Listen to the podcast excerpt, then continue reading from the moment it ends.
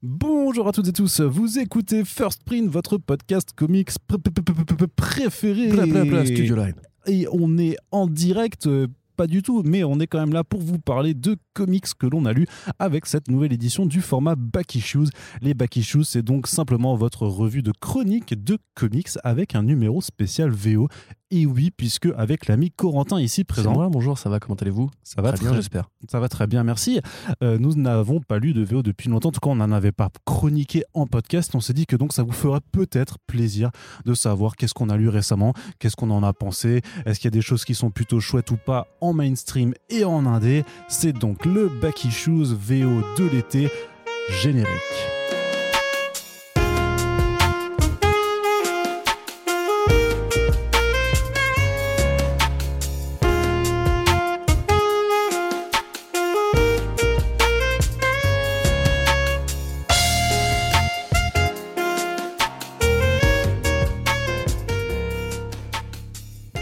Et après cette superbe chanson que vous commencez à connaître et qui ne vous sort pas du tout par tous les trous à force de la voir euh, toutes les semaines, Corentin, nous allons Oui. commencer tout de Ah. suite euh, ce Back Issues. VO avec Batman Reptilian, un titre sorti Batman, dans le Reptilian. dans, euh, sorti dans le DC Black Label. Mais dis-moi. Ouais, euh, c'est ça, c'est c'est un peu, un qu'est-ce que c'est Bon, alors, on va pas vous faire une imitation de, de C'est pas sorcier pendant, euh, pendant, une heure, pendant une heure et demie. C'est un auteur. Ouais, pardon, Donc Batman Reptilian, donc un titre qui est sorti dans le Black Label, justement qui est écrit par Garcenis. Garcenis qui Ah. écrit vraiment un titre solo Batman pour la première fois, alors que pourtant c'est un monsieur qui n'aime pas trop les super-héros. Si vous avez lu The Boys ou Section 8 ou Hitman, vous euh, savez un petit peu ce qu'il pense euh, généralement des gens avec des capes. Mais donc là, il nous livre un récit euh, d'enquête sordide avec un Batman qui clairement est là, euh, pas du tout pour rigoler, mais un peu, j'ai envie de dire, qui, on dirait un peu qu'il compense en fait le fait qu'il a pas de pouvoir en faisant vraiment genre c'est moi qui vous fais le plus peur et tout, euh, un, un peu toxique hein, quand même ce, ce Batman avec les criminels de Gotham City, euh, cela dit, et donc illustré tout en peinture par Liam Sharp euh, qu'on avait adoré suivre par exemple sur le euh, Green Lantern de, euh, de Grant Morrison, mais également avant il avait fait un titre solo euh, Batman Wonder Woman The Brave and the Bold euh, qui est aussi absolument incroyable. Mais là du coup il change complètement de style hein, puisqu'il est plus du tout dans une approche classique euh, crayonné ancrage euh, couleur. Euh, mais là il est vraiment tout en peinture euh, façon un petit peu Dave McKean je dirais. Complètement. Voilà complètement Dave McKean du coup Euh, Corentin qu'as-tu pensé de ce premier numéro donc qui nous expose grosso modo le fait que dans Gotham City euh, ben voilà il y a eu des rixes entre des super vilains qui ont été retrouvés euh, complètement pas Déchiré. déchirés oui, voilà euh, Démembré. euh, démembré et Batman commence à mener l'enquête sur bah, voilà, ce mystérieux personnage qui s'en prend à ses vilains habituels parce que bien entendu quand on est Batman eh ben, on se garde ses vilains pour soi, hein, on partage pas avec les autres. Non, mais c'est intéressant, effectivement, tu fais bien de le rappeler. Garcenis n'aime pas les super-héros en général. Il est connu pour faire des parodies euh, ou des satires de super-héros. Et là, quelque part, ça se voit, en fait. C'est-à-dire que c'est une satire embarquée dans un truc classique. C'est-à-dire que Batman est très violent. Euh, effectivement, ça commence par une scène donc, où un boxeur qui a a priori agressé, euh, enfin sexuellement, donc violé deux prostituées, Ouais. euh, échappe à la justice suite à un vice de forme, comme Bill Cosby, euh, et va immédiatement euh, être du coup confronté par Batman qui va le provoquer pour l'inciter à, À attaquer. à attaquer, etc. Et en, en- en réponse de quoi, Batman pourra le, lui briser les os et le mettre dans un hôpital jusqu'à la fin de ses jours. Donc c'est un Batman très millerien, Mais quelque en part. self-défense. Hein.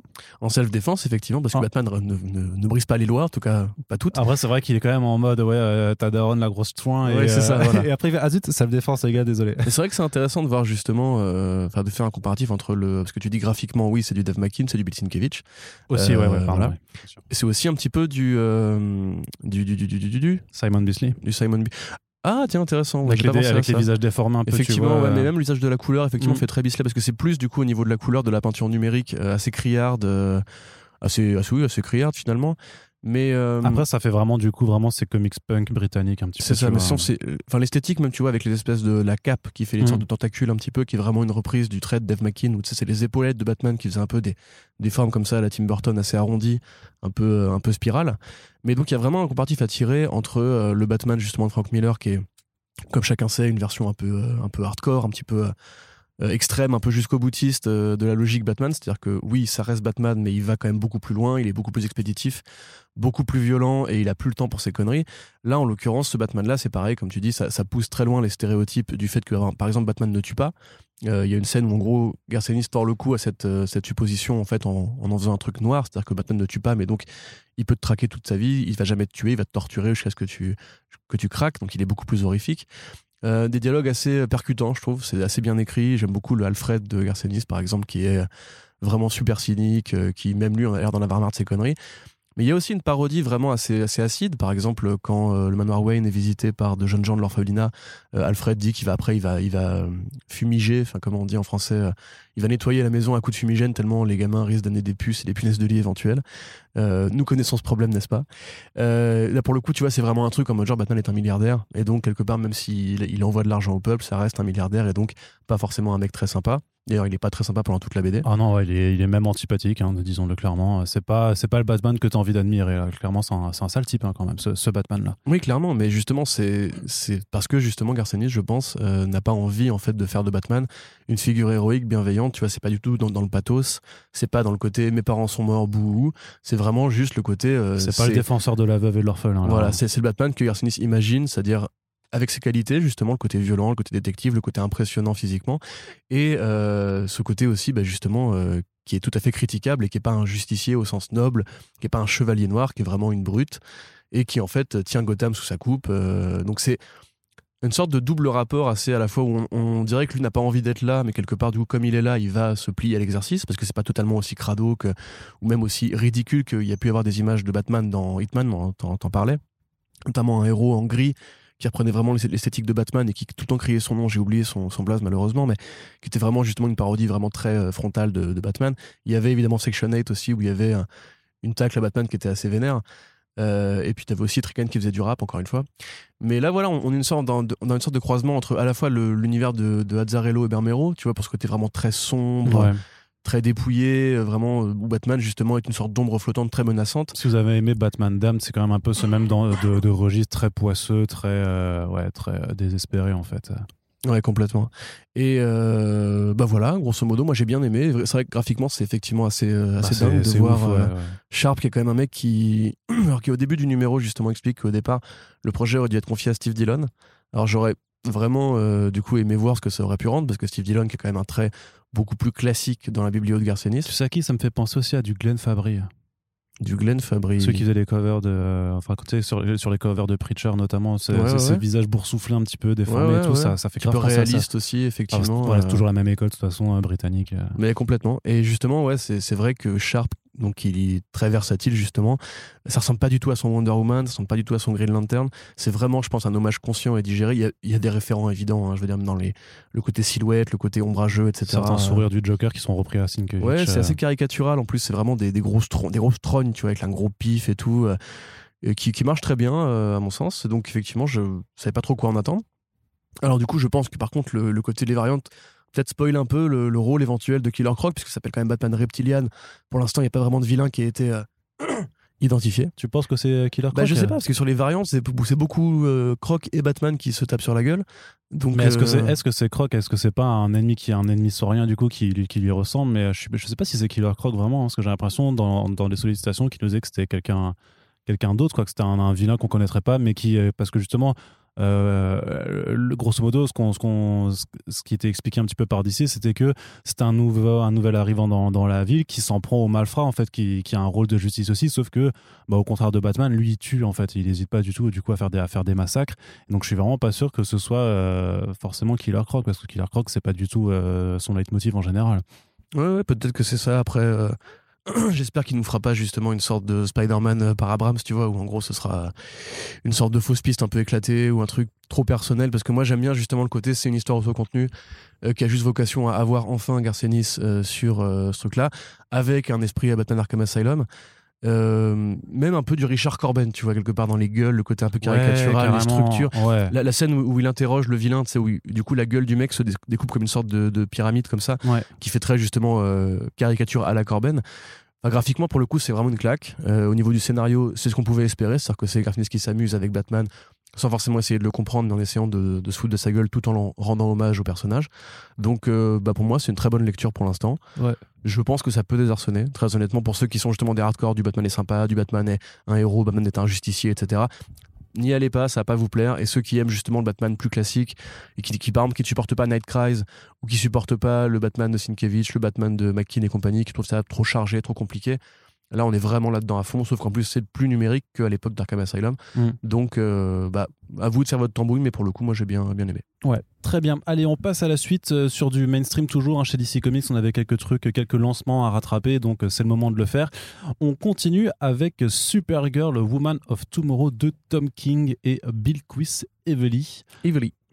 Tom King, donc, qui nous reprend euh, Supergirl. On s'attendait pas à ça. Alors, donc, euh, auteur superstar qui a écrit Batman pendant euh, trois ans, trois années consécutives, même quatre, non, trois, trois, trois c'est en 2020 que James Tynion avait repris, qui nous a fait Strange Adventures, Mister Miracle, dont on connaît Heroes in Crisis, dont on connaît un peu les, les, penchants pour les héros dépressifs, pour les héros torturés. Et donc là, en fait, on est donc dans un, dans un pur récit à la fois de science-fiction parce qu'on est sur une autre planète et un petit peu de fantasy, puisque grosso modo, on va suivre en fait le destin euh, d'une jeune femme de, qui voilà donc une alien qui dont le dont le père a été assassiné euh, par un par un vil malfrat et donc qui va euh, chercher à venger son, son père.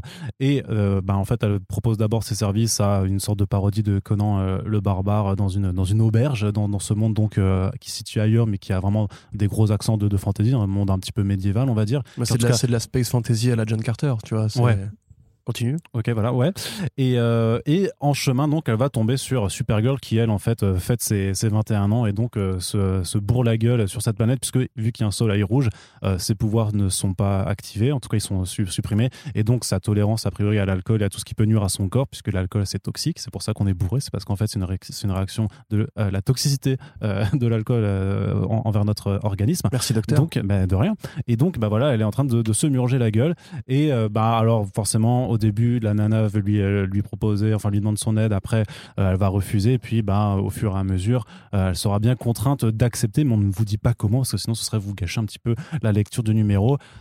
Est-ce que c'est surprenant connaissant Tom King que justement, alors que pour un personnage normalement un peu lumineux quand même comme Karazor elle, même si elle a été dépeinte souvent comme une adolescente en crise qui fait la gueule, qui, voilà, qui a des réactions un petit peu énervées, c'est quand même un personnage lumineux. Elle est plus généralement lumineuse que l'inverse. Ouais, bah, je, faisais écho surtout à sa caractérisation pendant les New 52. Elle était quand même vraiment présentée comme, euh, comme, l'adolescente en crise perpétuelle. mais du coup, voilà, ma question c'était est-ce que c'était vraiment surprenant que euh, de voir Tom King sur un personnage milieu, de quand même dire bon, bah, la première scène dans laquelle on va la voir, elle est bourrée, elle vomit, et elle est en mode j'en ai marre et tout.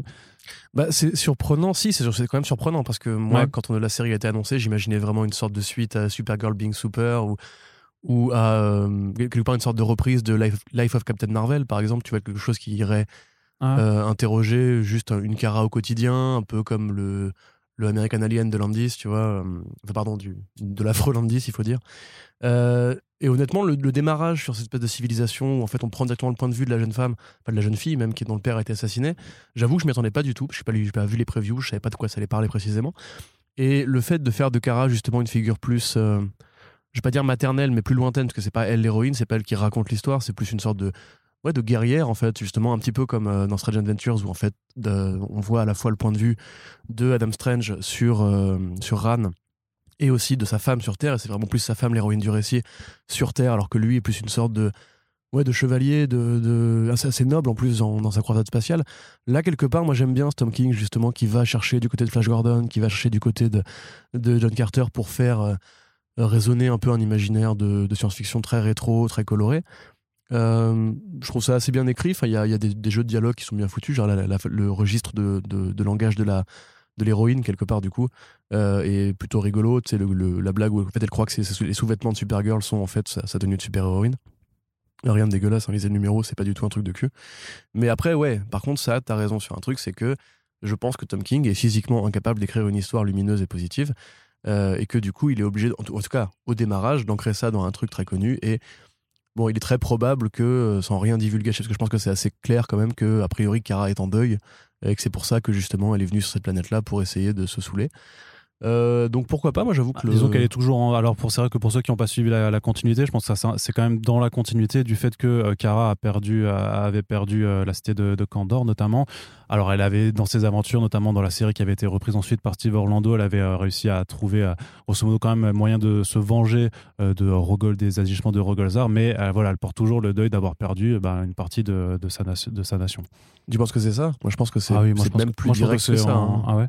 Enfin, je pense, mais on verra bien, parce que tu mm. sais, il y a un rapport au côté euh, un parent tué, tu vois. Mm. Bref, on verra bien. Euh, il y a Crypto. Oui. ça, c'est bien. Crypto, le super chien, parce que c'est un chien qui a une cape. Un Golden Retriever avec une cape, c'est toujours une bonne idée. Euh, dans l'ensemble, j'aime bien l'imagerie développée par, par Bill Quisevely, parce que justement, c'est vraiment de la science-fiction rétro avec des épées, avec, comme tu dis, Conan le Barbare, le, le, personnage en question, le de mercenaire, et, évoque ça très clairement c'est pas c'est pas forcément lumineux en termes de scénario. Par contre c'est très coloré c'est vraiment dessiné comme moi de la de la SF euh, qui pète euh, pop pop figure euh, pop à fond justement. Je sais pas pourquoi je vais mettre un substantif derrière. Donc moi j'avoue je suis plutôt intrigué. Je sais pas vraiment quoi en attendre. C'est pas vraiment le projet que j'espérais on va dire parce que j'espérais vraiment un truc plus cara et pas forcément une sorte de, de on va dire entre deux nénettes un peu perdues euh, donc euh, curieux, je sais pas ce que tu en as pensé toi, mais bah, après c'est quand même aussi intéressant de voir Tom King euh, se concentrer sur des personnages féminins vraiment en lead parce que c'est pas quelque chose qu'il a l'habitude de faire. Alors même s'il accordait quand même une certaine place aux personnages féminins, donc avec Catwoman sur Batman, avec Harley et Poison Ivy dans Heroes in Crisis, Barda dans dans Mister Miracle, là c'est vraiment quelque chose sur lequel il les met en, bah, en full frontal, vraiment au premier plan. Et euh, pour l'instant, en tout cas, au sortir de ce numéro, de toute façon, il n'y a pas de personnage masculin qui, euh, qui a l'air d'être euh, d'être du, côté du côté positif de la force, quoi, grosso modo. Bah, il y a le père mort. Hmm? Il y a le père mort. Ouais, mais il est mort. voilà, mais il est mort, il se fait chasse, il se fait chasse au début. C'est voilà, c'est juste une figure voilà qui, qui, qui, est présente, qui sert de leitmotiv au final. Tu vois, c'est juste le point le, point d'entrée de, de l'intrigue. Après, ça peut être cool quand même parce que ça fait, ça fait un bail qu'on n'a pas eu une cara vraiment intéressante ou prise justement avec cette distance plus adulte. Parce que là, physiquement, elle est plus grande, elle est forcément plus forte que l'héroïne, euh, elle est plus âgée aussi, donc ce sera peut-être justement un côté euh, qui est mine de rien assez rare. Je veux dire, c'est vrai que Kara en général joue plus une sorte de rôle de petite cousine un peu. Euh, bah, de toute façon, elle a été créée, pour ça au départ. Après, elle, est plus forte, mais le scénario la, la, met quand même en scène sur une planète où justement elle, n'est pas en possession de ses pleines capacités, ce qui. Oui, enfin, elle peut quand même encaisser une flèche en plein cœur et survivre, tu vois. Donc, partant de là. Ouais, mais tu, tu vas. Oui, mais du coup, elle peut pas voler, elle peut pas tirer des, des lasers, elle a pas la super force et tout ça. Donc, je pense que c'est quand même aussi. Ah, si, elle, a, la super force. Oui, enfin, elle a en partie la super force. Voilà, mais pas, pas complètement, vu qu'il y a ce soleil rouge. Donc, c'est quand même intéressant de voir aussi que. Euh, euh, alors certes, Tom King a fait du Superman aussi. Hein. il avait fait euh, le récit Superman. Avec Wii Box, celui où il a des gros gants de boxe. C'est celui-là, dans, the Sky. The Giant. Ouais, c'est ça, le, Up in the Sky. Et, et, donc là, il était vraiment avec un, héros en pleine possession de ses moyens, alors que là, on est quand même sur le trope un petit peu de on ne sait pas trop quoi faire de la superpuissance, donc il faut trouver l'élément qui va faire qu'on ramène un personnage surhumain à une dimension plus humaine aussi. Mais moi, j'aime bien ça. Tu vois, c'est comme ah, justement pas du tout, hein. Euh, dans la récente, euh, le récent doublé numéro avec euh, Superman, Clark Kent en l'occurrence, dans Future State, où il y avait ce côté pareil, science-fiction rétro, tu sais, les arènes de l'espace à la World War Hulk, enfin la planète, à la planète Hulk, pardon où tu avais justement ce côté Superman quand il a juste une épée et, pas beaucoup de pouvoir dans l'arène, ça reste un mec beaucoup trop stylé et qui pète des gueules euh, à foison. Donc euh, pourquoi pas? Et puis c'est vrai que changer de décor, changer d'environnement, c'est aussi la meilleure façon justement de, laisser le personnage seul avec lui-même euh, pour raconter un truc sur lui plutôt que de raconter un truc sur son entourage, sa relation aux autres et compagnie. Donc moi je suis quand même assez intrigué. Mais encore une fois, voilà, j'espère que Tom King nous fera pas le coup de encore une fois, le trauma, la dépression, parce que c'est très bien. Il a, son style à lui, c'est normal. Jeff Lemire, on va pas lui demander. Si, tout à l'heure, je vais lui demander de changer un peu de, braquet pour faire autre chose que de la famille dépressive. Mais, euh, comment dirais-je Je sais pas. En fait, voilà, je, dirais qu'on a tellement peu vu sur les personnages féminins, en plus sur, sur des jeunes personnages aussi. C'est pas un truc qu'il maîtrise, euh, enfin, ou en tout cas qu'il a montré qu'il maîtrisait. Donc, euh, à voir. Pour l'instant, c'est un début intrigant, c'est plutôt beau.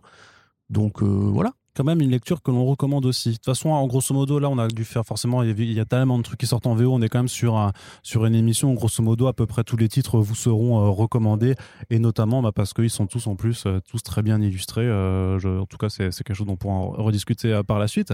Mais quand même, on est quand même sur des lectures où on est plutôt positif. Hein, voilà, on est plutôt, c'est l'été, et donc on en profite avant d'être reconfiné. Allez, on continue avec Infinite Frontier 1, toujours chez DC Comics, qui est le numéro numéro de démarrage de, du gros event de l'été et qui fait donc suite au Infinite Frontier Zero qui était sorti au mois de mars dernier après la parenthèse qu'avait été Future State.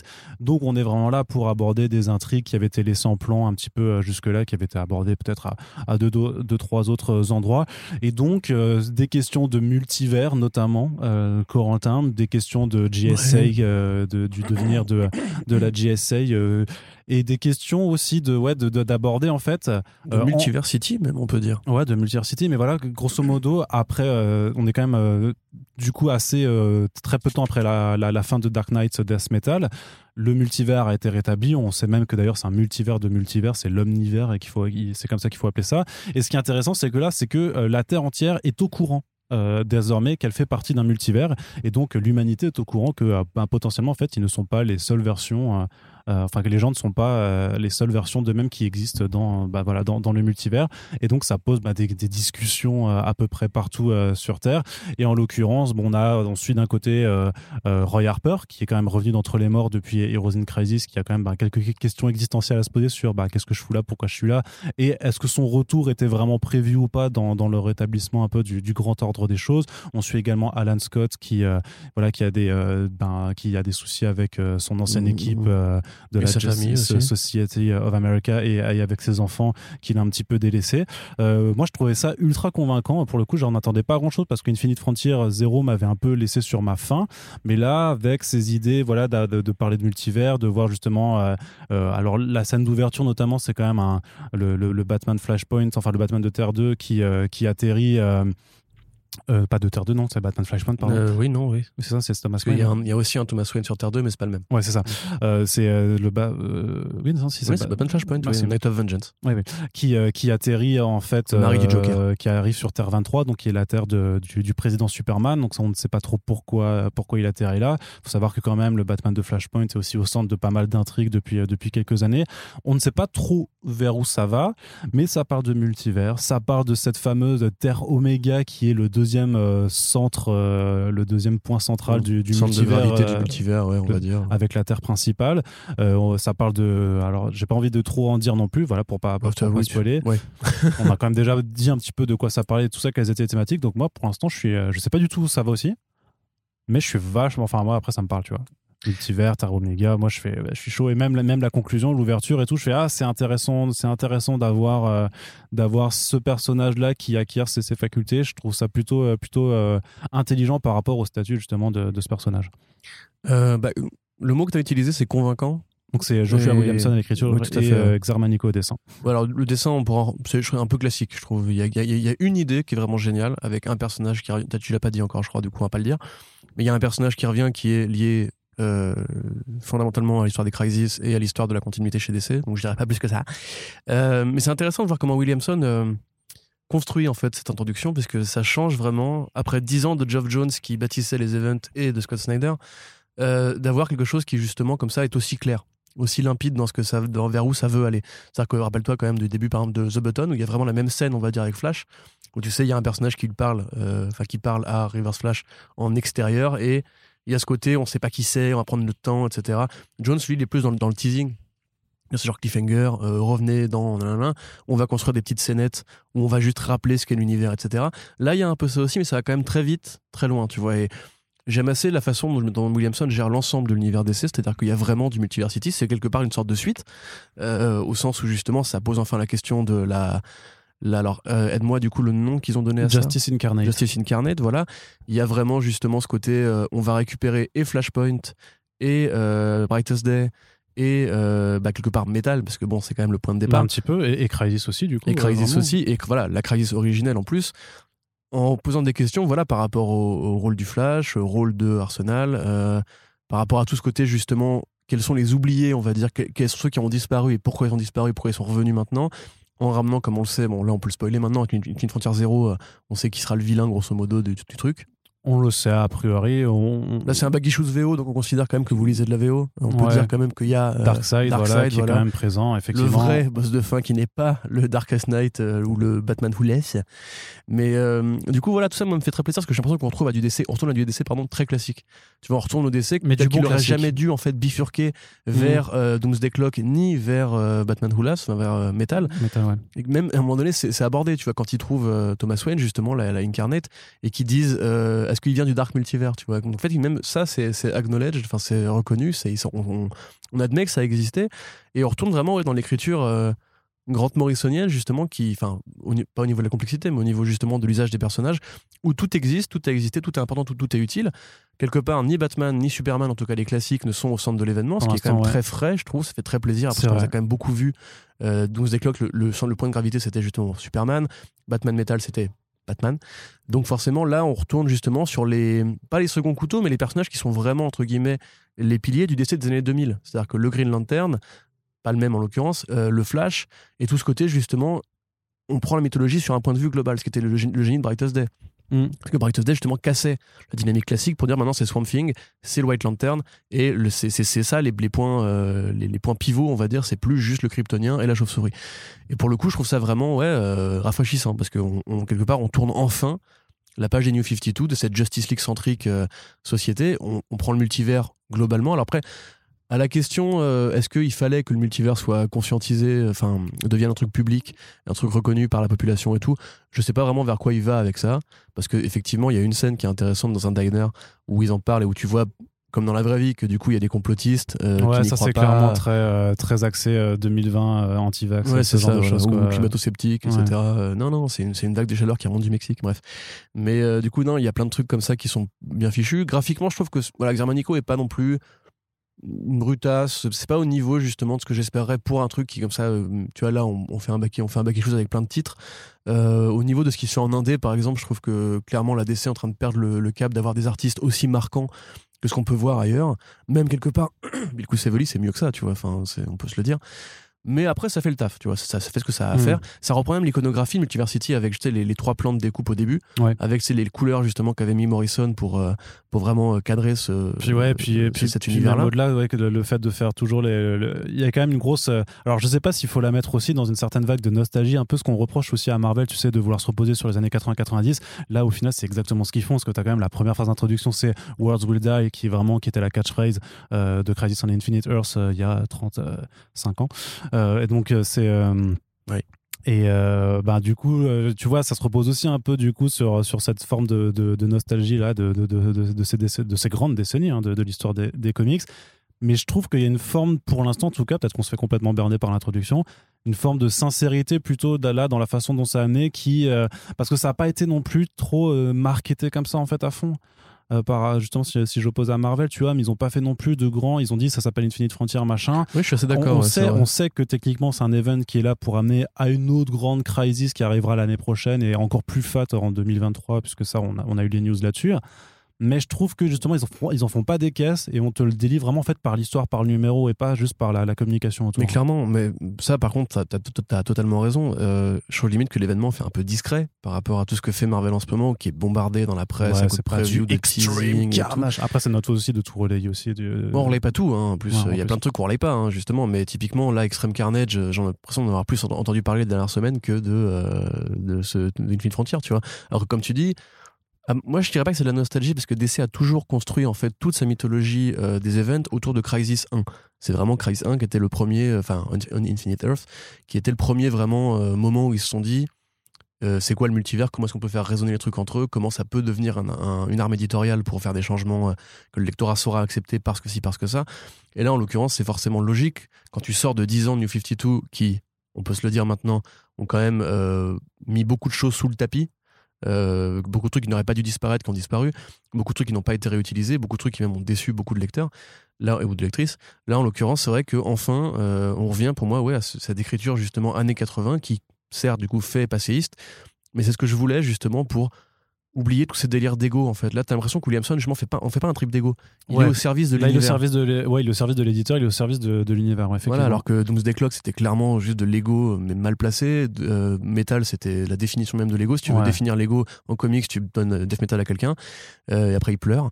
Et que, que là, pour le coup, voilà, tout a été pas annulé, parce que ça, ça existe encore. Et ça, justement, c'est un truc que Marvel ne fait pas. Marvel, en fait, annule tout pour après repa- repartir à zéro. Comme Extreme Carnage, tu vois, où on dirait que King in Black n'est pas arrivé. euh, enfin, bref.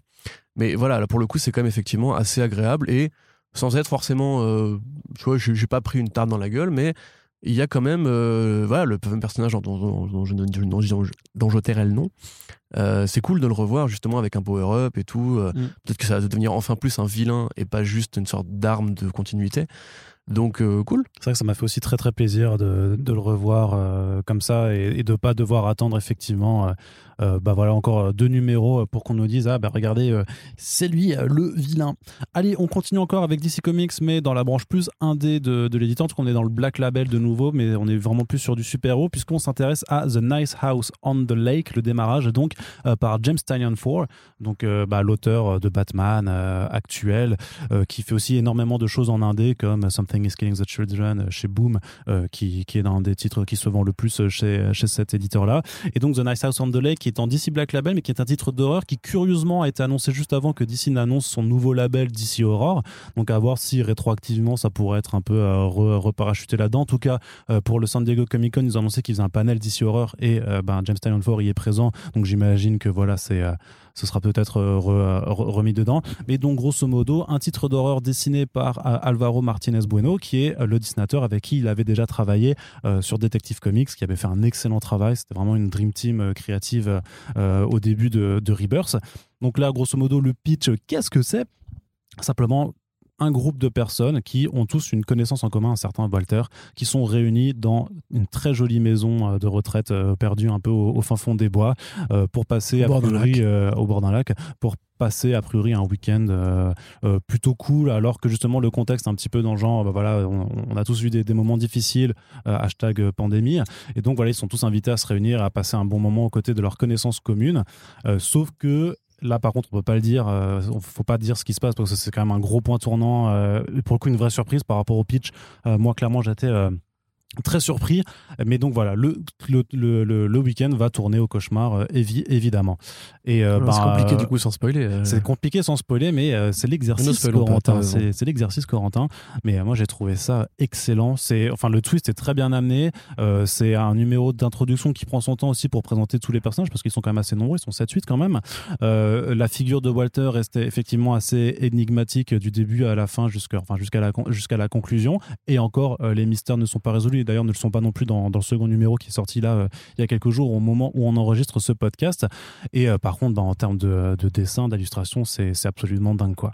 Euh, alors, tu as Jordi Beller aussi qui est aux couleurs, qui fait un travail complètement ouf.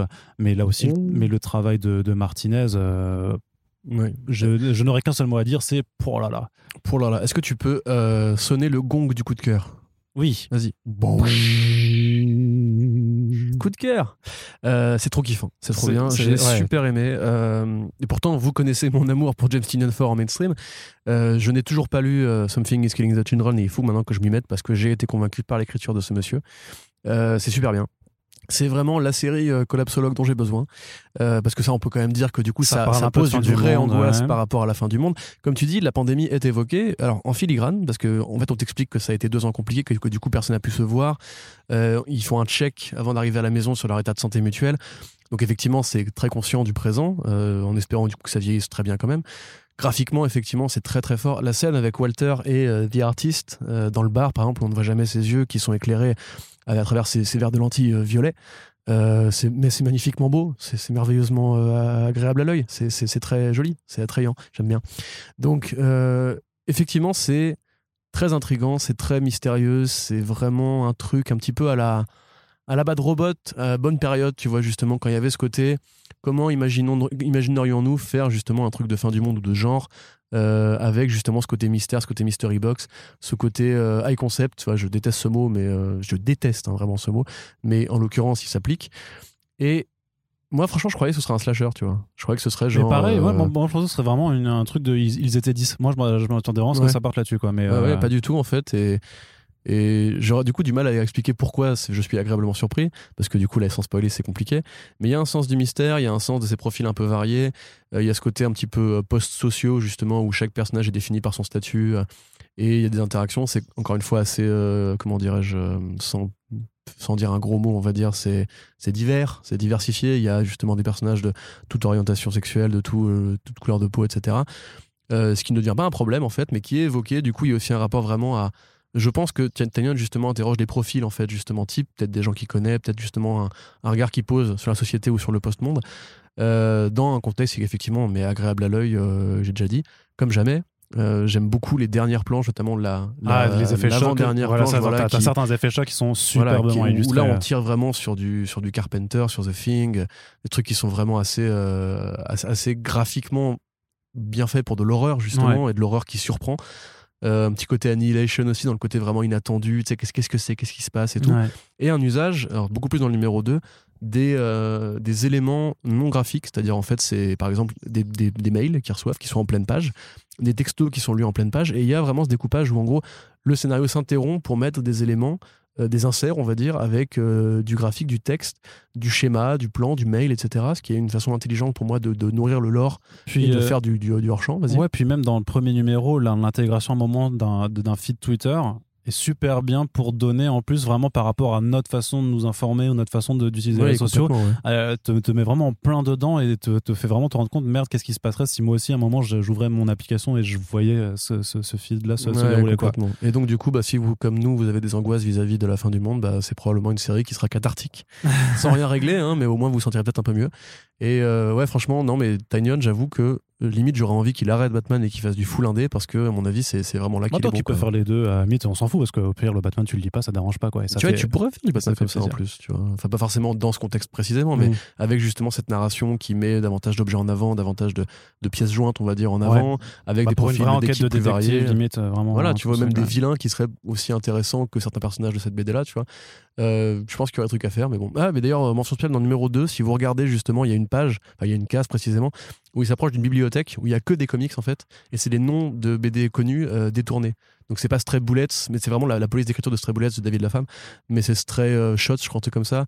Il y a pas Love and Rockets, mais il y a Love and, euh, and, Missiles, tu vois, un truc comme ça.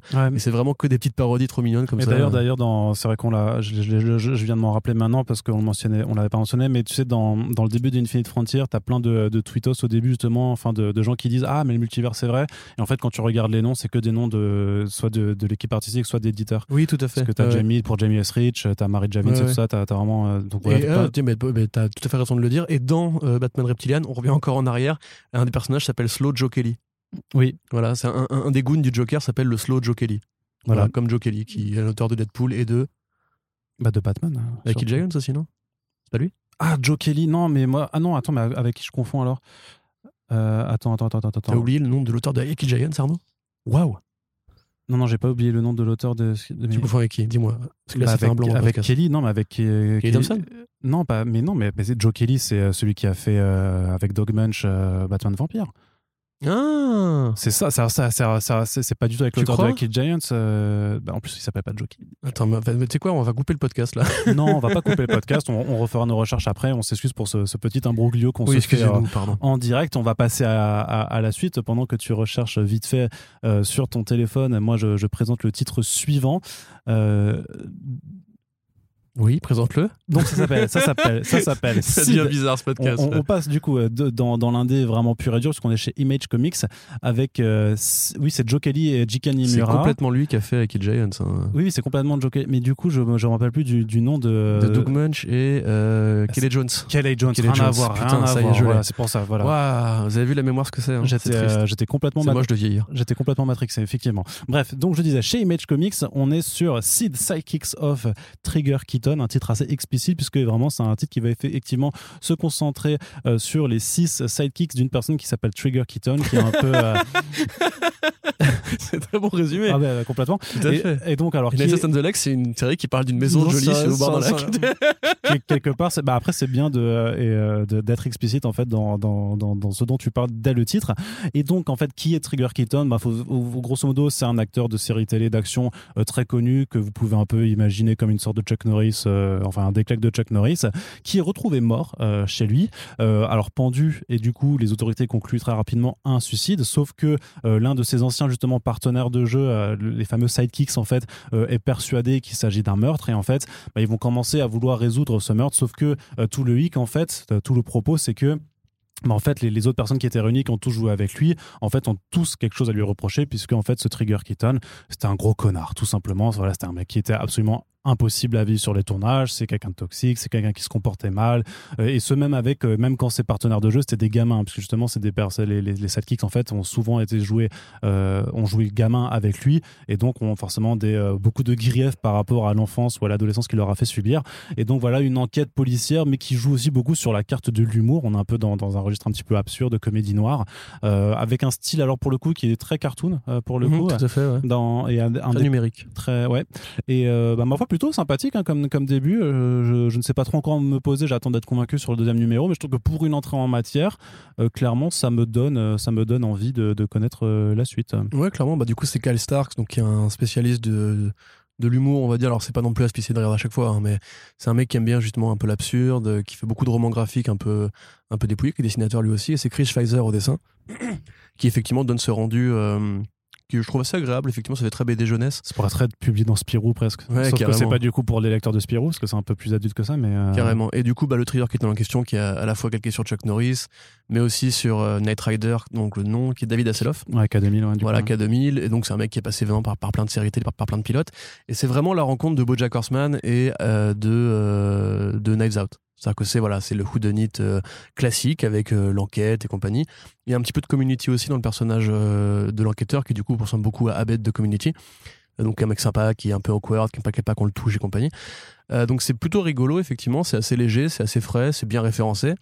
Il y a vraiment ce côté, enfin c'est logique aujourd'hui d'interroger justement la figure de, de l'acteur vedette qui a eu une vie un peu compliquée. C'était déjà le cas dans BoJack Horseman qui s'inspirait beaucoup du Cosby Show avec justement ce mec euh, voilà qui a mal vieilli on va dire avec le temps et qui est devenu euh, un personnage assez infréquentable. Euh, donc là effectivement c'est pour être, un peu d'indé en, en, avant aussi. Je trouve que c'est une lecture vraiment super cool pour ceux qui aiment justement ces fictions à l'Agatha Christie pour ceux qui aiment ce côté les coulisses d'Hollywood avec des, des vannes méta d'Hollywood c'est le, côté la guerre des cascadeurs. C'est quoi une guerre des cascadeurs? C'est une guerre normale avec, des cascadeurs en fait tu vois. Ça c'est le genre de débilité qui me font bien rigoler. Wars tu sais qui revient mais ouais, c'est avec les cascadeurs. Mais c'est vrai qu'il y a un petit peu ce côté là c'est pas du tout dramatique, même si ça évoque des sujets assez graves, assez sérieux. C'est vraiment pris avec, euh, avec euh, beaucoup de légèreté. Ça pourrait être un dessin animé, en fait, quelque part. Euh, moi, je me suis bien éclaté. J'avoue qu'on n'a pas parlé de l'autre série de, de Starks, de, pardon, Bryce Peterson qui, qui, arrive, qui arrive là aussi en ce moment, qui est un peu dans la même veine, mais en plus gratos, en plus, en plus vénère. Là, pour le coup, c'est effectivement pour tous les publics, on va dire, parce qu'il n'y a pas vraiment de de trucs qui soient particulièrement violents. c'est assez explicite dans ce que ça dit sur justement la figure de, du quarantenaire tout puissant à Hollywood qui euh, a cette carrière est trop protégé par ses producteurs, qui peut se permettre d'être un mec euh, vraiment euh, affreux au quotidien. Et puis ouais, ça pose des questions par rapport au rôle de l'enfant star, qui est un truc qu'on a, on a déjà vu mal tourner, comme Edward Furlong ou, ou Macaulay Culkin, ou tous ces mecs-là qui ont démarré trop tôt et qui après ont eu des carrières un peu compliquées, qui parfois sont tombés dans la drogue, etc.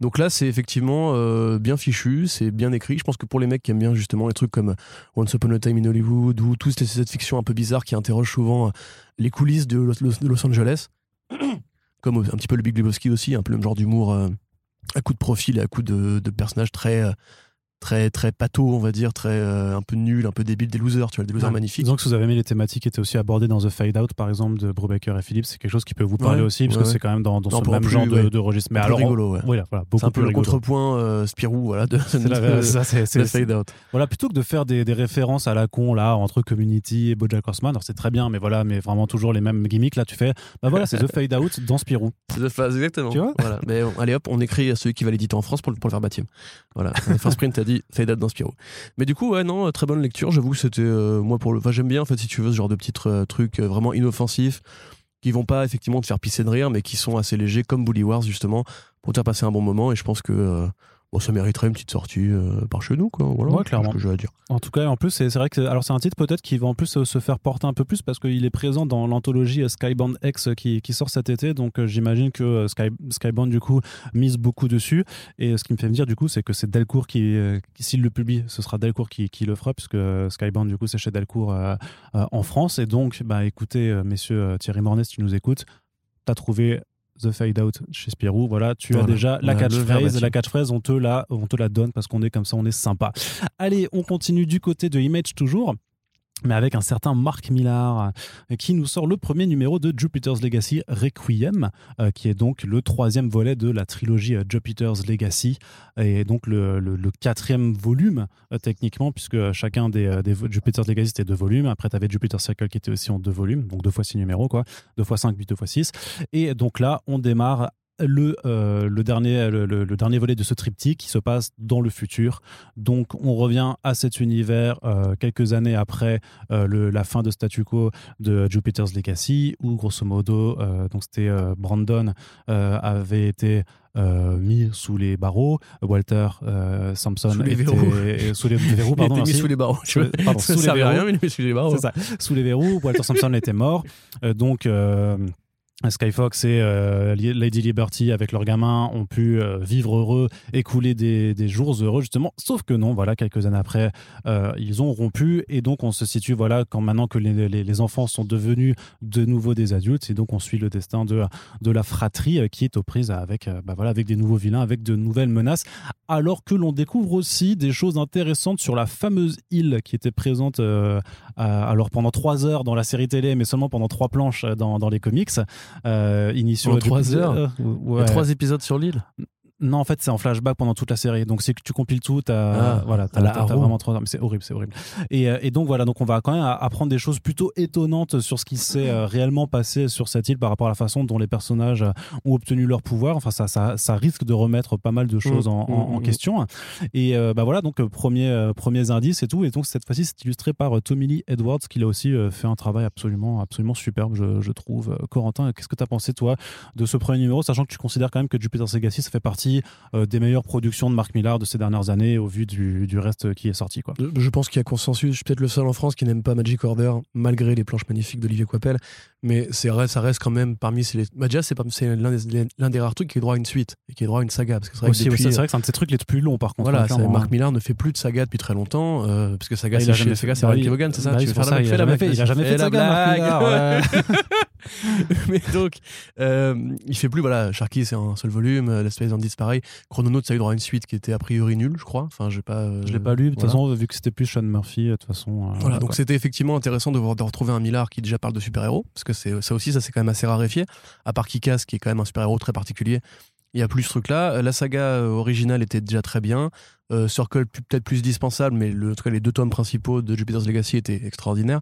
Et euh, là, alors j'ai envie de dire qu'on retombe un peu dans du Millard classique, c'est-à-dire du Millard qui prend son temps, euh, du Millard qui justement ne cherche pas à faire forcément euh, aller trop vite les choses et quand justement Miller n'a pas besoin d'introduire un nouvel univers, parce que c'est souvent le cas avec ses projets, puisque comme il ne dure que six numéros, il faut qu'il aille très vite pour présenter les choses, pour expliquer qui est qui, qui, qui fait quoi, etc. Là, euh, on a plus le temps de voir les relations familiales. On a le temps de placer une scène d'action qui remet un peu les enjeux au cœur du, du truc. Et ça pose aussi, du coup, et c'est là que c'est un peu décevant, euh, le regard de Millard sur la société. Parce que Jupiter's Legacy, au départ, ne se ne démarre pas juste par une sorte de crise d'ego entre euh, quelques super-héros qui veulent se partager le pouvoir.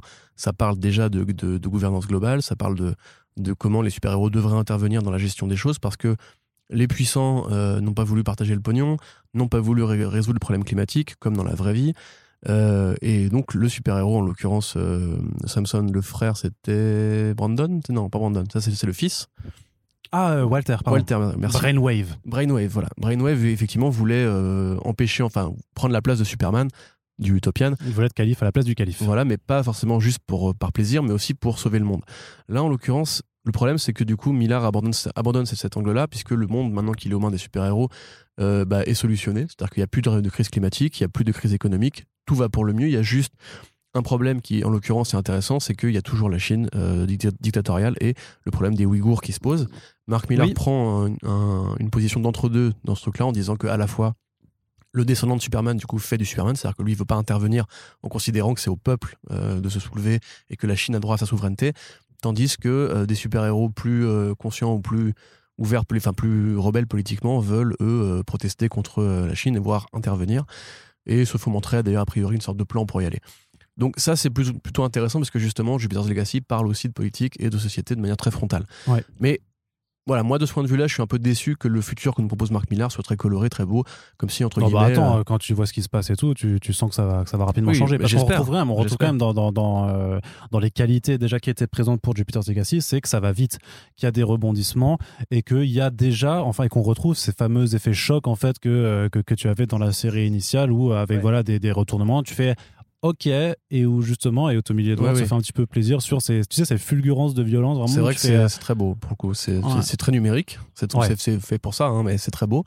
Euh, et le twist auquel tu penses, qui en l'occurrence effectivement est très bienvenu, et j'avoue que je m'attendais pas à voir ça, euh, qui remet tout en question depuis le début. Et Ouais. c'est du coup, je me demande d'ailleurs si est-ce que dans la série seulement c'est évoqué ou c'est présenté comme ça.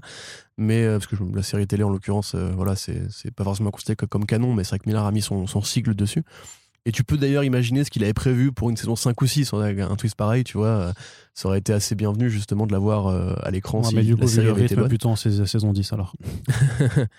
Mais euh, ouais, ça c'est bien fichu. Ça, alors comme le nom l'indique, Requiem, ça va interroger donc la fameuse origine des super-héros de la Terre, qui, pour rappel, euh, dans le, le lore de Jupiter's Legacy, c'est donc cinq ou six individus ou sept ou huit individus qui vont sur une île, voilà, et qui vont, euh, il va leur arriver un truc. Voilà, on sait pas trop quoi exactement. C'est le côté un petit peu Bah alors, aventurier à l'ancienne. Parce que quand tu avais lu Jupiter's Legacy, tu pensais qu'ils avaient rencontré des extraterrestres Voilà. et que ces leur extraterrestres leur avaient donné, euh, des, voilà, pouvoirs. des pouvoirs. Le Pour, numéro pour faire progresser l'évolution humaine à la demi-minute de l'espace. euh, Ouais, c'est ça. Dans Requiem, on te fait comprendre qu'a priori, c'est peut-être passé autre chose, mais on ne dira pas quoi. Donc ça c'est plutôt bien bien trouvé. J'aime beaucoup effectivement le graphisme. Euh, je trouve que le, petit Utopian Junior a vraiment la gueule du Homelander de The Boys, ce qui m'a vraiment déstabilisé pendant un tiers du numéro. Euh, J'avoue j'ai un peu eu du mal à reconnaître qui était qui parce qu'ils ont tous vieilli. Il y en a qui étaient enfants, qui sont maintenant adultes, il y en a qui sont apparus. Il y a beaucoup de nouveaux personnages et ces dynamiques familiales qui sont toujours euh, un truc qui parle à Miller, je pense, parce que lui aussi, je pense, c'est une vie familiale, mais c'est là qu'il est bon en fait. Et c'est probablement ça qui a plu aux gens dans euh, Magic Order, c'est ce côté justement de la famille un peu brisée une collection de personnages qui peut-être n'arrivent pas à fonctionner ensemble. Là, en l'occurrence, c'est plus apaisé, mais tu vois justement des trucs qui euh, probablement Millard lui-même doit, se poser ces questions-là parce que maintenant, ben, il est riche, euh, mais ça n'empêche pas qu'il est encore une fois un peu, il est toujours un peu énervé, je pense, par rapport à la façon dont les choses évoluent sur Terre, et donc il pose cette famille un peu divisée entre euh, super-héros proactifs, super-héros défenseurs entre guillemets du statu quo. Donc, espérons que ça, ça aille au bout de son idée. Espérons que du coup, ça finisse bien ce ce qu'il avait commencé avec le premier volume. Pour l'instant, j'ai envie de dire que graphiquement, on a toujours un dessinateur différent par volume et ça donne vraiment une identité, une identité assez euh, intéressante. Parce que ça, tu vois, c'est comme c'est le futur. Euh, et que du coup, c'est vraiment futuriste, on va dire. C'est très, c'est très science-fiction. euh, voilà. C'est très Le- néon. Voilà, le, le trait de Lee Edwards, du coup, va très bien avec ça. C'est-à-dire que justement, c'est ce côté, Mm. dans, le- dans le futur, peut-être qu'on dessinera des comics comme ça, tu vois, dans- avec que du numérique, plus du tout de crayonné et tout. Donc, j'ai envie de dire que je suis convaincu pour le moment. Ouais. Mais j'espère vraiment qu'il va pas se perdre dans son twist, parce que euh, il y a moyen quand même que ça devienne juste un gros bordel euh, qui limite annule tout ce qui a pu être fait jusqu'ici. Non, je, fais, sais pas pourquoi, j'aurais plutôt confiance quand même. euh, vu, vu la prestance là, je suis. Je veux dire qu'on est sur un Marc Millard Mhm. des bons jours. C'est quand même une œuvre qui, lui, qui, je pense, lui, lui tient beaucoup à cœur. Ah oui, mais. Au-delà au -delà de la série télé, tu voulais dire un truc sur, le, sur le, la, la postface Ouais. Faut pas, faut pas. Il l'a écrit quand il l'a écrit. Il l'a vraiment écrit au moment où ça venait de sortir Ouais, et où effectivement le show été marqué numéro 1 là. Mais je, pense que ça dit un truc quand même de, euh, de Mark Millar, le promoteur, on va dire, de Mark Millar qui justement écrit pour être adapté. Là, quelque part, maintenant qu'il n'a plus cette contrainte-là, peut-être qu'il va se libérer, peut-être qu'il va se désintéresser des produits. ils veulent, ils veulent continuer avec Super Crooks et je sais pas comment. Donc, Non, mais euh, c'est- bon, oui, non, mais on sait, C'est non. C'est non. On sait que c'est de l'esbrouf, hein, mais, ouais, mais bon. Mais donc voilà, après. euh, Mais au moins en comics, il est, il reste, il, a, il est bien. Il est bien. Ouais, il, est quand même meilleur que les, les deux trois autres Ah trucs bah oui, sortis entre à- C'est mieux que Sharky, c'est mieux que. Space Bandits et tout ça. Même s'il avait entouré de très bons artistes, de ce que ça raconte, là, on est quand même sur euh, du voilà du Mark Miller qui, fait, qui fait plaisir. Très bien. Allez, on a encore deux numéros à aborder. Une touche de Marvel, une petite touche de Marvel, juste avec le nouveau Demon Days de Peach Momoko. Donc c'est Demon Days Mariko. Donc euh, Peach Momoko, une artiste euh, japonaise euh, qui voilà qui se fait remarquer dans l'industrie américaine d'abord aussi par par les couvertures variantes qu'elle faisait qui sont qui s'arrachent auprès des collectionneurs parce qu'elle dessine très très bien.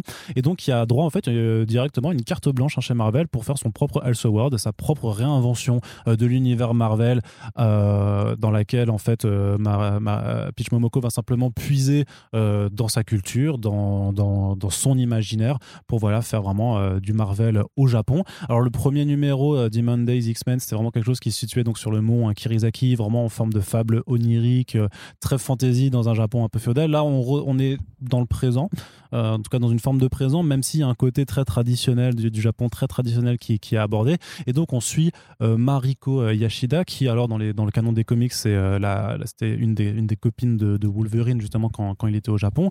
Et donc là on la suit relativement. Je crois, je crois même qu'il l'épouse à un moment donné. Ouais, qu'il l'a épousé, ouais, si effectivement. Parce que là du coup Wolverine est un chien, donc. voilà, donc là c'est compliqué. un chien féodal en plus. Voilà, donc, donc, rien, à voir, mais donc on reprend juste le, personnage. Et donc grosso modo, qui, qui, qui a des rêves, qui a, qui a l'impression de voir un, démon, un, Oni, euh, justement, qui est pourtant qui est pas d'apparence monstrueuse, qui est plutôt joli, qui lui évoquerait peut-être sa mère, et donc en fait va partir en quête de ses origines, grosso modo. Et c'est aussi un, numéro qui permet d'introduire bah, voilà, d'autres personnages réimaginés dans, dans, cet univers, notamment Black Widow, euh, notamment d'autres personnages dont on vous dira pas l'identité là aussi pour ne pas vous gâcher euh, toutes les surprises c'est par rapport au premier numéro qui était vraiment présenté un peu comme une forme de one shot. Là, on est clairement plus assumé dans le côté c'est une mini série et donc on est vraiment dans là dans la Yashida saga. Euh, donc on, attend vraiment la suite puisque c'est quand même ça se conclut avec une forme de, cliffhanger.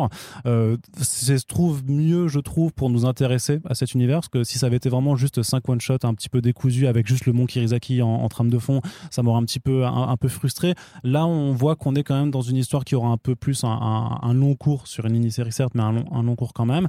Donc euh, plus intéressé. Puis après, graphiquement, bah, alors il y a peut-être moins d'invention que dans le premier numéro mais ça reste super beau quoi ce, trait très léger cette, cette, façon de, mettre en couleur je pense à l'aquarelle pour le coup euh, en tout cas ou ce rendu aquarelle qui est, qui est absolument magnifique euh, ça fait tradition et modernité ouais c'est ça super la, la, formulation horrible mais voilà pour le coup c'est vraiment un titre qui donne envie de suivre du Marvel Là, on n'est pas dans les croutonneries euh, Extreme Carnage, on n'est pas dans, dans l'automatisme d'un Nick Spencer sur. Non, mais on n'est pas dans l'automatisme aussi Nick Spencer ou Jason Aaron sur Spider-Man ou Avengers. Tu vois, on est sur une prise de position, un imaginaire qui se développe, une autrice qui a des choses à raconter, euh, et, et même une pour le coup graphiquement aussi une proposition qui sort de l'ordinaire, euh, avec voilà forcément cette touche un petit peu asiatique, hein, voilà cette orientation ah bah manga naturelle puisque la dessinatrice est japonaise, mais que voilà qu'on a pu retrouver aussi par exemple chez DC avec Milono Janis, Janis Milono Janis euh, sur, euh, sur Future State Gotham.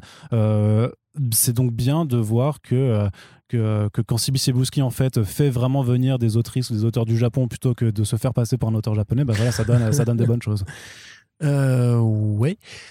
T'es moins convaincu que moi Non, moi je suis beaucoup moins convaincu, mais en fait c'est tout bête, c'est j'avais préféré le premier numéro tout simplement. Et moi j'aurais bien aimé une mini-série de 5 numéros sur justement Psylocke et Wolverine. Euh. Ouais, mais ça va revenir peut-être un peu. Bah, peut-être, mais en fait pour l'heure si tu veux, ce contexte-là de possession japonaise, alors je toi tu, probablement t'es fan de J-Horror j'imagine.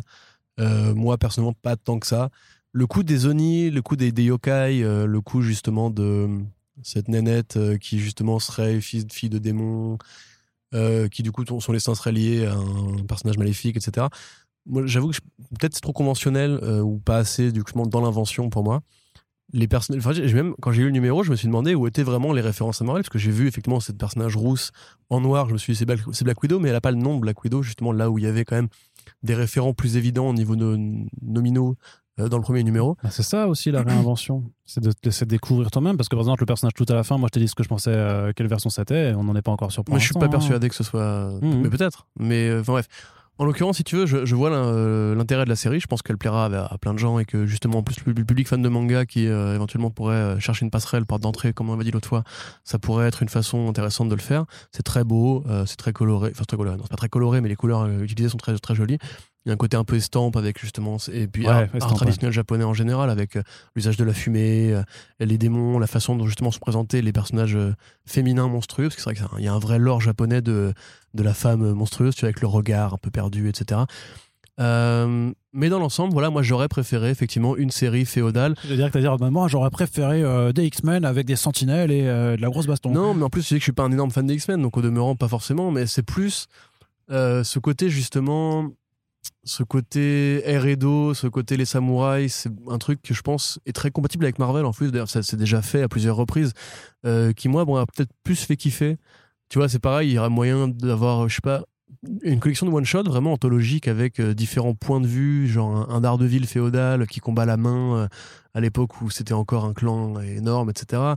bon, là, en l'occurrence, c'est X-Men, donc probablement que ça aurait été un peu déplacé, mais je pense qu'il y aurait eu vraiment moyen de s'amuser dans vraiment le, le, le, le- la, la, la, la cour de récré euh, du Japon des samouraïs, même si c'est effectivement un affreux stéréotype, je pense quand même que c'est aussi leur, leur soft power à eux et que les métissages sont intéressants à trouver. Oui, et puis à côté, de toute façon, euh, Marvel se, euh, se prive pas non plus de faire d'autres trucs. Ils, enfin, ils reprennent Ultraman, ils font les Mech Strike là, enfin Mech, Mech Avenger. Ouais, mais ça, pour le coup, c'est Non, mais pensé voilà, prendre le il- Japon par le, par le point le plus consumériste et le plus. Non mais voilà, dire, non, mais ils, ont, jouet, voilà, ils ont aucun scrupule à le faire, donc ils, Voilà. ce serait pas malvenu forcément de se dire bon vas-y, on a tel auteur et tel dessinateur, euh, dessinatrice, machin, qui ont kiffé euh, Ghost of Tsushima, vas-y, euh, laissez-leur faire un truc dans ce, dans ce genre d'ambiance quoi. Oui, ou qui aiment bien juste les films de Kurosawa ou Kenshin le Vagabond. Il y a- il y a pas eu de trucs que Ghost of Tsushima. hein, Hein Il y a d'autres trucs que Ghost of Tsushima. Hein. Non. Yakuza aussi, très bon jeu vidéo. Euh, Yakuza Ishin, dans Japon féodal. Il y a rien eu avant euh, Ghost of Tsushima. D'accord, excuse-moi. Mais Batman, il était là avant quand même ou c'est il est app- apparu après? Nope. D'accord, tu Il est apparu après. Tu me rassures. C'est- C'est-à-dire que Bill Finger s'était inspiré de Ghost of Tsushima pour créer euh, vrai? euh, Batman. Ouais. Il avait déjà la PS5. C'est ça. Putain, il était en avance sur son temps, le bâtard. Ah, c'est un visionnaire. Non, mais du coup, voilà, moi, c'est probablement plus ça qui me déçoit parce qu'au demeurant, ce genre d'histoire-là euh, tape moins dans mon imaginaire personnel, tape moins dans, dans mes goûts personnels. Après, ça reste très beau, ça reste bien écrit, ça reste intéressant et je reste convaincu qu'il y aura d'autres trucs bien qui vont arriver. Ouais. Mais tel quel, je pense que je suis peut-être plus dans le camp. Lisez le numéro 1 et peut-être que si vous êtes comme moi, n'allez pas forcément plus loin pour le moment, le temps de voir comment ça se développe. D'accord. Voilà. Tel quel. Du coup, ok. À ne pas confondre avec le Tekel, du coup, qui est un chien, ou avec Telltale, qui est une, euh, qui est un studio de Pour- jeux attends, vidéo. en fait, donc t'es tout seul tel quel pour faire des vannes pourries juste derrière alors qu'il n'y rien à Exactement. voir. C'est- Il n'y Ouais, avait rien aucun à voir. C'est ce qu'on appelle du forcing, Ah Corentin. oui, je vois.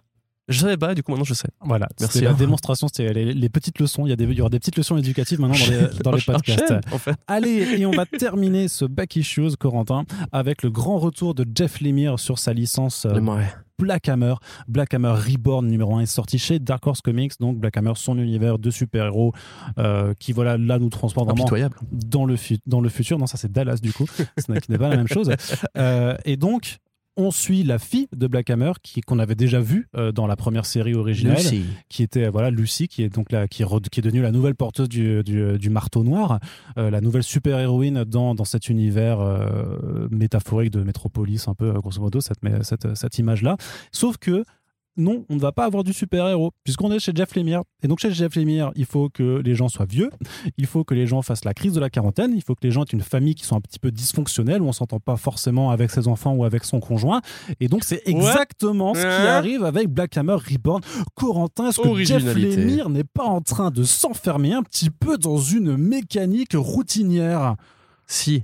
Voilà, quand même, il faut le dire. Hein. Jeff Lemire, là, tu pousses le bouchon. Oui. Non, par contre, euh, dire, c'est dessiné donc juste par Caitlin Yersky qui avait fait euh, Coyotes Ouais. avec euh, Shane Lewis. C'est super c'est joli. Pas ouf. Oh C'est vraiment pas. Non, Je en fait, c'est cool parce que du coup, le dispatch des numéros fait que je suis de plus en plus pessimiste à mesure qu'on passe de C'est série vrai, en ouais, série. c'est vrai, c'est marrant. C'est rigolo, tu en pars très haut. Je l'ai pas fait exprès en Le plus. pic est en Ice on the Lake et après hop là. C'est c'est une courbe, c'est une c'est courbe ça. de Go, c'est absolument parfait. Exactement, je suis monté au sommet de la montagne et après là je fais tout chose. je fais juste 5 minutes pour vous expliquer ce qu'est une courbe de Gauss. Non, je déconne. Allez, vas-y, continue. Euh, non, mais ça m'intéresse, moi, vas-y. Donc ouais, effectivement, le problème c'est que c'est pas que Jeff, Lemire écrive mal, Jeff Lemire écrit toujours aussi bien.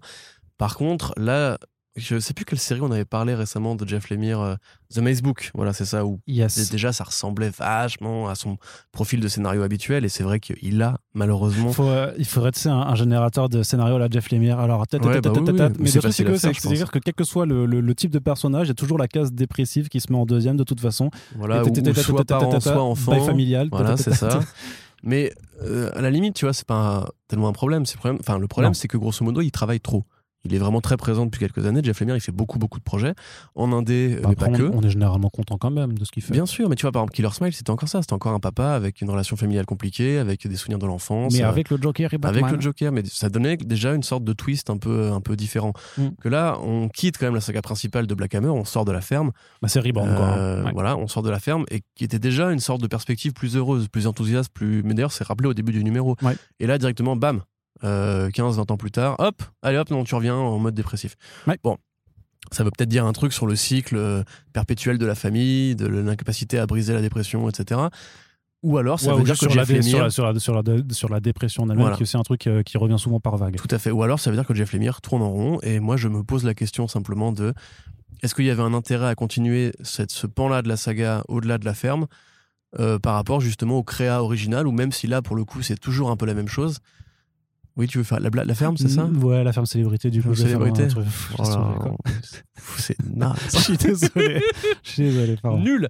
Donc, euh, tu vois, par rapport au fait de dépasser ce truc-là, euh, je pense qu'il est, il est plus créatif quand justement il s'approprie des profils de super-héros comme Skulldigger et Skeleton Boy, euh, qui d'ailleurs n'est pas sorti en VF encore, je crois. Non, ça arrive en octobre. Voilà. ouais, ça arrive en octobre, je On en reparlera d'ici là, où là, pour le coup, le fait de mélanger Batman, Punisher et un peu Etrigan aussi, donne justement un, goût un peu nouveau, une couleur un peu nouvelle. Et je suis quand même plus fan de Tony Sanjik, Tony Sanjik que de Kathleen Yersky. Je suis désolé, je trouve pas ça très jojo. Il y a presque une, forme de, de, propos en plus, à la vue que tu réinventes le héros, mais qui est dans, dans des, voilà, dans des euh, bails familiaux de, de quarantenaire et tout ça, avec un mari, euh, du coup, euh, pas forcément présent, en tout cas présent sur certains aspects, mais moins sur d'autres. Moi qui me rappelle un peu, tu ce que, ce que Millard a fait avec Patience Sleep pour Kick-Ass, quoi. Euh, ah ouais, tiens, c'est intéressant, Ouais. effectivement. ouais. Bah, ap- après, c'est quand même. A priori, il y aura une, une ouverture plus métaphysique euh, en fin de numéro. Mais effectivement, bah, c'est peut-être que c'est simplement une façon en fait d'écrire qui devient de plus en plus commune, parce qu'on avait quand même moins d'héroïnes avant et moins d'héroïnes de cet âge-là. Et que maintenant que les profils commencent un peu à s'accumuler, on voit des, des similitudes. C'est un peu mais pareil le cas pour, pour Barda dans, euh, dans Mister Miracle, quelque part. Ouais. Mais là, c'est vrai que voilà, moi, je, je dirais, si vous n'avez, si, si vous ne lisez pas tout ce que fait Jeff Lemire, si vous ne vous intéressez que à la saga Black Hammer, la continuation est pas déconnante. euh, C'est effectivement toujours bien écrit. Je ne suis pas fan du dessin, mais c'est probablement juste moi, comme d'habitude. Euh, là, en l'occurrence, vraiment, moi, je dis, si vous êtes des gros fans de Jeff Lemire, c'est clairement pas un immanquable pour l'instant. C'est clairement pas là, à mon avis, que la saga Black Hammer trouve euh, ses nouvelles idées. J'ai très hâte de voir la prochaine série de l'été, qui sera une sorte de parodie des, Titans, pour le coup, croisée avec The Unwritten ou les Runaways. Voilà, je sais pas, moi, je pense qu'on a. En plus, avec la fin de la Age of Doom, qui était quand même euh, assez euh, dingo, enfin, genre, il, faut, il faut le lire, hein, Age of Doom, vous allez voir, graphiquement, c'est un, délire. Ça va très très loin en termes justement de métaphysique, en termes de. C'est vrai que là, Ça pousse l'allégorie assez- assez ce fort, qu'on- Ce qu'on peut reprocher à, à Yersky, c'est que ça reste assez sage dans la mise en scène. Mais dans, oui, dans bien le sûr, mais, mais assez, comme, comme euh, le scénario, c'est classique. On dirait pas Mm. qu'il s'est passé tout, tout ce qui s'est passé. Même euh, ces questions qu'on avait par rapport à l'Antigone et tout, qui ont quelque part en partie été résolues. Euh, là, on part sur un truc qui est presque un peu, ouais, un peu timide, je trouve un peu timoré. Voilà, moi, je n'ai pas été convaincu honnêtement, et ça me fait mal parce que je, je pousse justement Jeff Lemire euh, depuis que j'ai que découvert Animal Man euh, il y a 10 ans.